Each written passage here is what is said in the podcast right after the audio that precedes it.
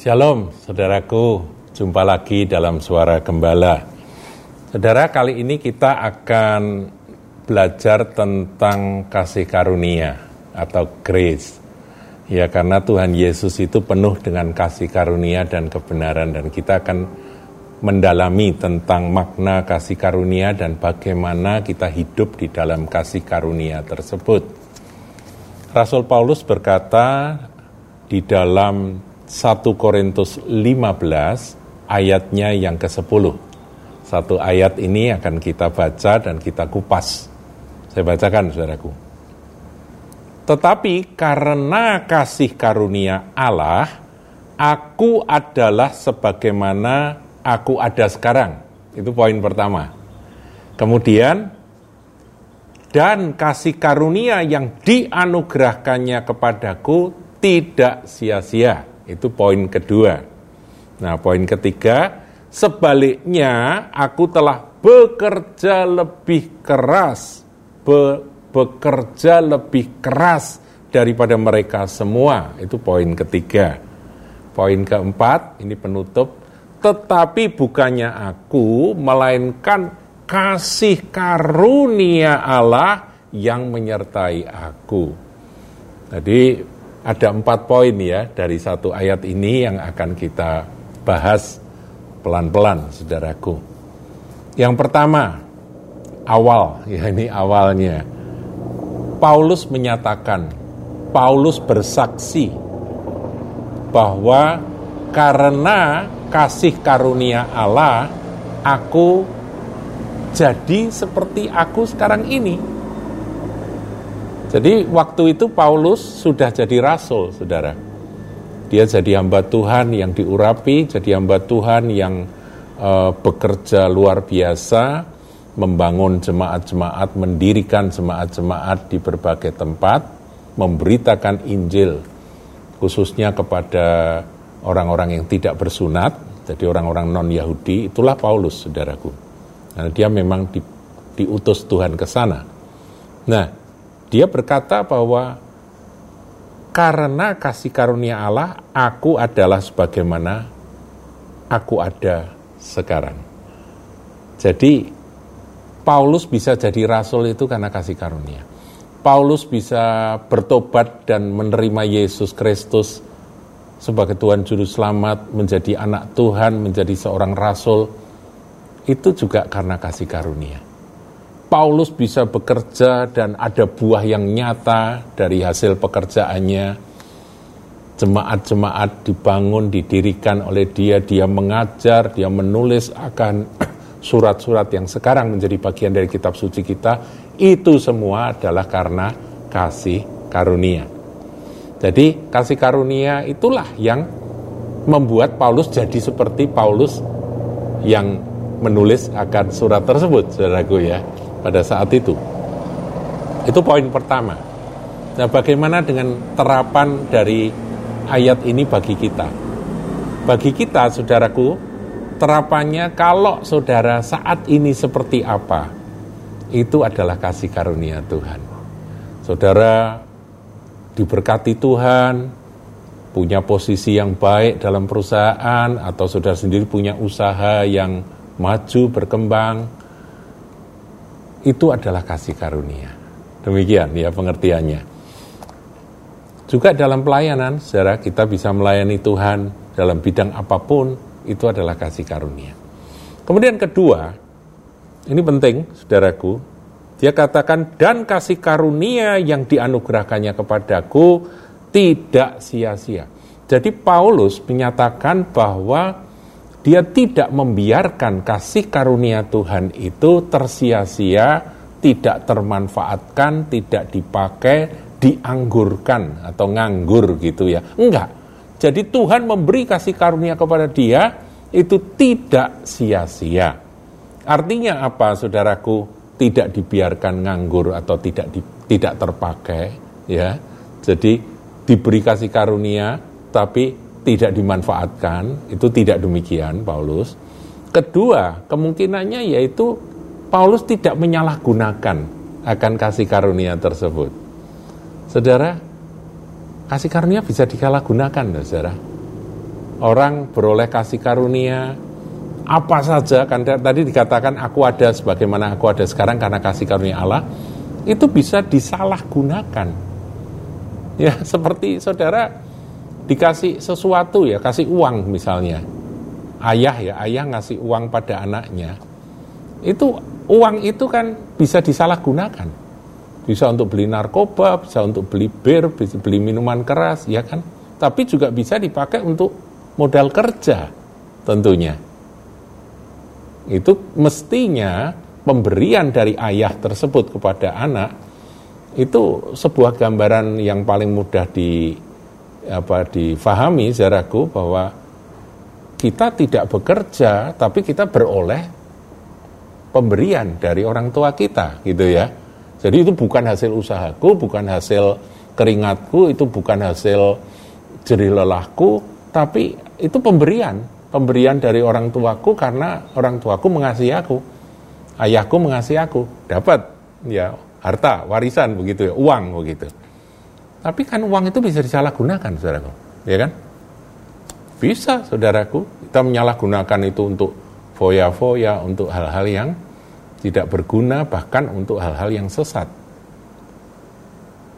Tentunya hal itu menyedihkan hati orang tua. Itu namanya menyalahgunakan pemberian Tuhan. Kasih karunia itu kan ya pengertiannya grace itu ya. Karis itu pengertiannya itu kan eh, sesuatu yang diberikan secara cuma-cuma bukan karena apa-apa tapi karena kasih gitu ya. Kasih karunia, karunia karena kasih begitu. Pemberian karena kasih. Jadi jangan disalahgunakan pemberian Tuhan itu keselamatan yang Tuhan berikan pada kita jangan disia-siakan saudaraku. Pengampunan yang Tuhan berikan pada kita jangan disia-siakan. Kemudian ketika Tuhan memberkati saudara dan saya di dalam kehidupan diberkati apa saja yang menjadi berkat Tuhan, jangan disia-siakan. Jangan disalahgunakan, saudaraku. Ya. Jadi kita ini harus hmm, bertanya pada Tuhan. Karena firman ya, saya dulu pernah sampaikan Amsal 16 ayat 4 itu katakan bahwa Tuhan itu membuat segala sesuatu ada tujuannya.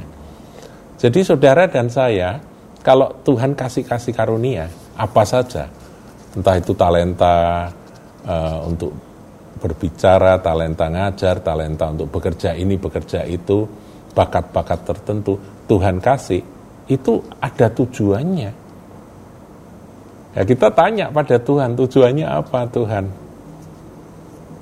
Nanti saudara akan temukan itu dan gunakan itu untuk kemuliaan dia. Bukankah segala sesuatu dari dia, oleh dia, oleh kasih karunia yang bekerja itu, dan untuk dia. Kita harus kembali kepada, kembalikan akan segala kemuliaan dan hormat itu untuk dia. Nah, saudara, bicara tentang kasih karunia itu Paulus juga menyampaikan di Efesus 2 ya ayat yang ke-8 dan seterusnya kita tahu ya dikatakan ayat 8 sebab karena kasih karunia kamu diselamatkan oleh iman itu bukan hasil usahamu tapi pemberian Allah ya kita sudah ngerti ini ya bahwa itu sama sekali bukan hasil usaha kita itu bukan hasil pekerjaanmu jangan ada orang yang memegahkan diri jadi jangan sombong gitu saudara bahwa kita ini bisa diselamatkan bisa jadi anak Tuhan itu bukan karena kita hebat, bukan karena kita baik. Enggak sama sekali, tapi itu pemberian Tuhan. Dan pemberian Tuhan atau kasih karunia Tuhan itu tidak boleh disia-siakan. Itu kata Paulus. Makanya di ayat 10, Efesus 2 ayat 10 dikatakan, karena kita ini buatan Allah, diciptakan dalam Kristus Yesus untuk melakukan pekerjaan baik yang dipersiapkan Allah sebelumnya, ia mau supaya kita hidup di dalamnya. Jadi Tuhan itu menyiapkan pekerjaan baik. Bagi saudara dan saya ada pekerjaan baik yang disiapkan dan Tuhan ingin kita hidup di dalam. Itu kasih karunia, saudara. Jadi saudara temukan kalau aku beroleh kasih karunia, itu untuk apa? Jangan salah gunakan, jangan disia-siakan atau dianggurkan, nganggur.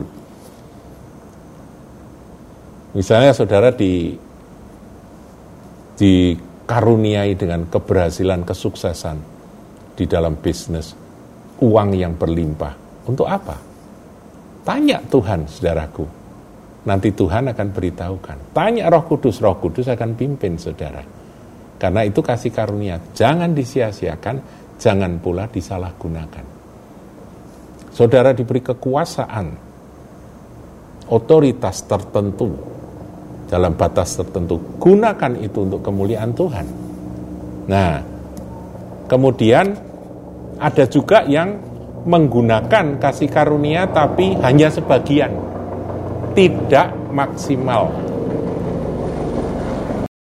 Lah kalau tidak maksimal ini, saudaraku, kita perlu perlu uh, belajar dari Paulus dari kalimat berikutnya. Dikatakan demikian. Setelah dia katakan bahwa kasih karunia yang dianugerahkan kepadaku tidak sia-sia, kalimat berikut bunyinya, Sebaliknya aku telah bekerja lebih keras daripada mereka semua. Artinya apa? Aku maksimalkan setiap kasih karunia yang Bapa Surgawi sudah berikan kepadaku. Aku gunakan itu secara maksimal dalam pelayanan. Karena Paulus dipanggil sebagai seorang rasul, ya dalam kerasulannya dia bekerja lebih lebih keras daripada mereka semua. Ini sebuah kesaksian yang luar biasa, saudaraku ya. Paulus berani bersaksi seperti ini. Dan kiranya ini boleh memotivasi kita untuk memanfaatkan, menggunakan kasih karunia Tuhan itu dengan semaksimal mungkin. Akhirnya, saudaraku, dia katakan, tetapi bukannya aku melainkan kasih karunia Allah yang menyertai aku. Nah ini penting saudara. Dia katakan bahwa setelah aku bisa kerja keras, bahkan setelah ada hasil nyata, aku harus katakan, semua itu adalah kasih karunia Tuhan, bukan aku. Udah nggak ada yang disombongkan. Jadi kasih karunia-Nya bekerja di dalamku, aku merespon dengan tidak menyia-nyiakan, memanfaatkan semaksimal mungkin untuk kemuliaan Tuhan dengan bekerja lebih keras daripada semua orang, tapi setelah itu pun aku menyadari, itu kata Paulus ya, bahwa ini semata-mata adalah kasih karunia saja. Saudaraku, alangkah indahnya orang yang memahami kasih karunia dengan cara seperti Rasul Paulus ini. Sebab ada orang yang memahami kasih karunia tetapi ternyata pemahamannya salah. Yaitu mereka cenderung untuk menyalahgunakan atau menyia-nyiakan kasih karunia itu.